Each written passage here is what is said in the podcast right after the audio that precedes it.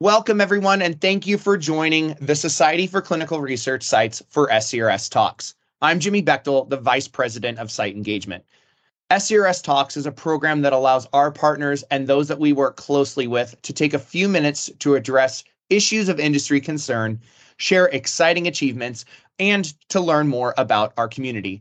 Today, we're lucky to have Danielle Mitchell, the CEO and founder of Black Women in Clinical Research, here with us to share exciting insights into her work in advancing clinical trial diversity, equity, and inclusion, and some of what she'll be sharing with us at the upcoming Global Site Solutions Summit taking place October 7th through 9th down in Hollywood, Florida.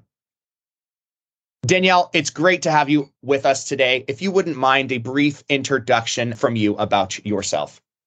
Absolutely. Thank you so much, Jimmy, for having me. My name is Danielle Mitchell. I am the CEO and founder of Black Women in Clinical Research.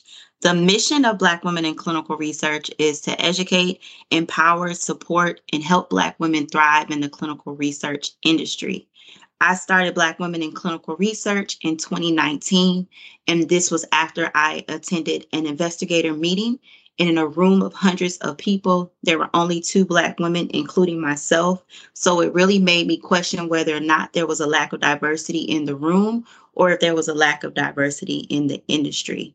So this all started with a Facebook group right before the pandemic. I never imagined that people would join the group or even say that it is a good idea. So I tell people to this day that I'm still shocked and amazed to be at this point in my career where I'm helping other people get into the industry.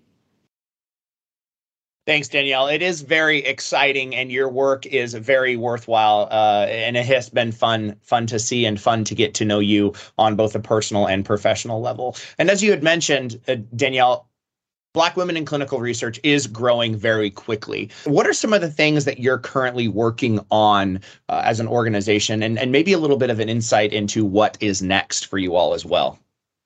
So, Black Women in Clinical Research, we are working on a lot of different projects.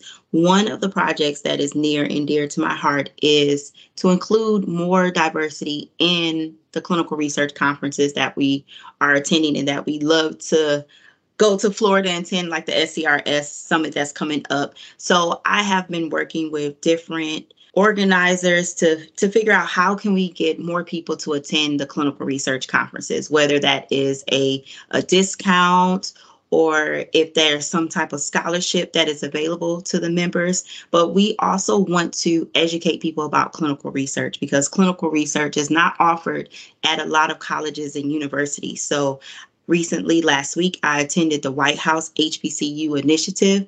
And so I was just there to really network with people and tell them about clinical research because a lot of people have no idea that clinical research even exists.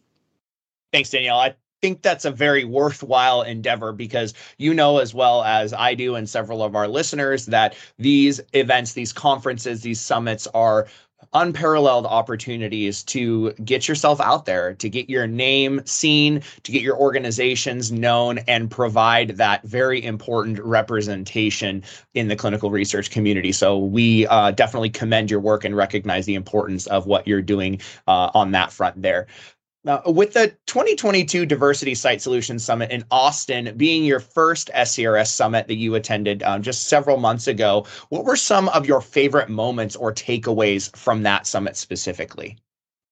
So with the summit, I would say I spent majority of my time networking and at the Black Women in Clinical Research booth. So my highlights we're meeting so many different people within the diversity summit and just talking to members who were able to attend the summit with the scholarships that were available that SCRS provided. So I those those networking, those conversations that I've had with people, it it really turned into partnerships. And so I'm I'm very grateful for attending the SCRS Diversity Summit and that really started I would say the beginning of a lot of great partnerships by attending. So that was the most memorable moment. The networking, uh, the photos, the conversations, the laughs. Oh, and the food. I have to mention the food was good. well, it's good to hear that. Um, always good to hear that our uh, are the people that pick our menu are doing a good job. So thank you for that. And uh, y- you know that is uh, a sentiment that is echoed by a lot of our different attendees across a lot of our events. So it's great to hear that that was such a rewarding experience for you and you were able to continue to grow your network and those that you work closely with. But speaking of summits, um, we're super excited that you will be with us in October in just a week um, from our recording date here at that Global Site Solutions Summit. And even more excited that you'll be there to celebrate our 10 year anniversary of our organization, SCRS. But uh, speaking to that conference, what made you want to attend that conference there global sum the summit and and maybe talk a little bit as well about what specific sessions you might be looking forward to so, with this conference, I just felt so much love from the last uh, SCRS conference that I attended. The being a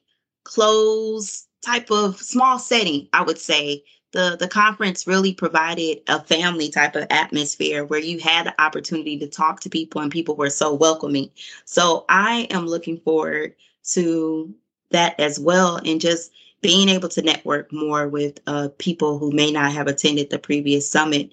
And I would say, I guess I'll give a plug here. I'm looking forward to my session that I'm that I'm having and, and being able to talk to some of the other industry leaders as well and just talking about how we have been able to make a change within the industry when it comes to diversity.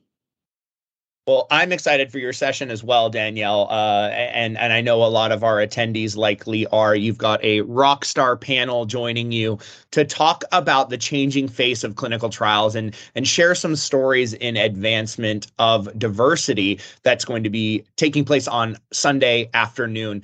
But I guess tell us a little bit about what we can expect in that session. What sorts of things you're going to be talking about with your fellow panelists?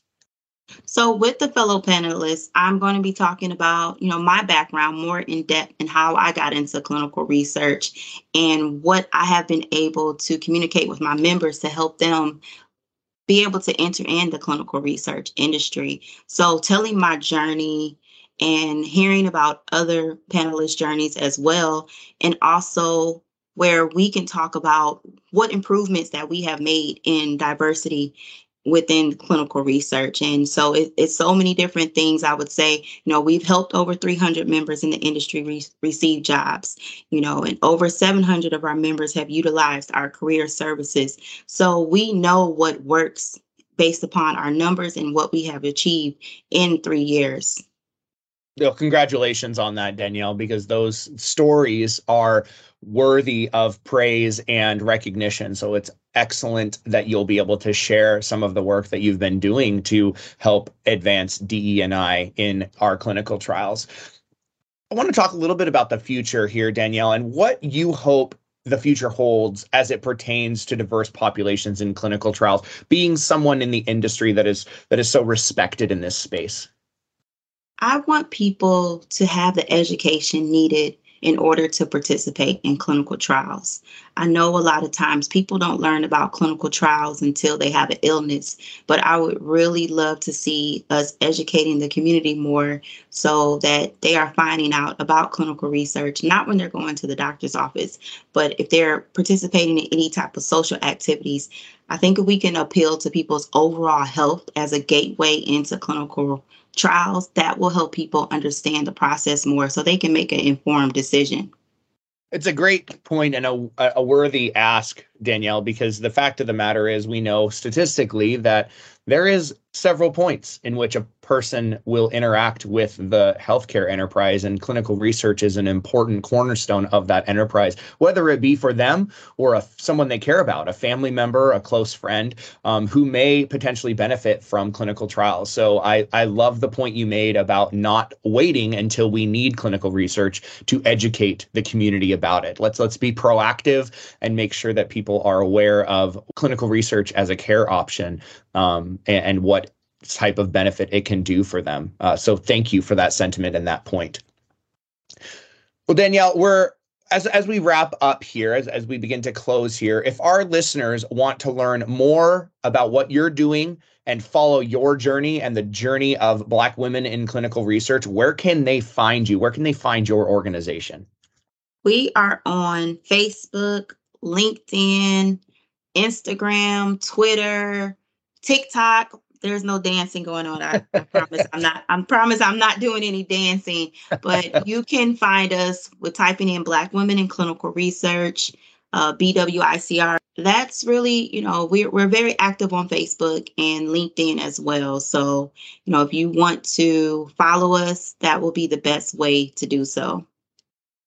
Excellent, Danielle. I hope that everyone listening takes a few minutes to engage with you all on social media and again, follow your journey and the really stellar and outstanding work that your organization does for clinical research. So I do want to thank you for that. Um, I also want to thank you for being here with us today and sharing some of your insights and and and some of the excitement around the upcoming Global Site Solution Summit. So again, thank you for being with us today. Thank you so much, Jimmy. Everyone, make sure that you register for our upcoming summits, like that Global Site Solutions Summit being held October 7th through 9th in Hollywood, Florida, or the European Site Solutions Summit, if you're from our European audience, taking place November 14th and 15th by visiting our summit page. While you're on our website, check out our other SCRS publications for our global community in the publications section of that website, myscrs.org. Don't forget also to check out Black Women in Clinical Research on all of their social media outlets. We appreciate your participation in today's program and look forward to having you join us for more great content in the future. Thank you for listening.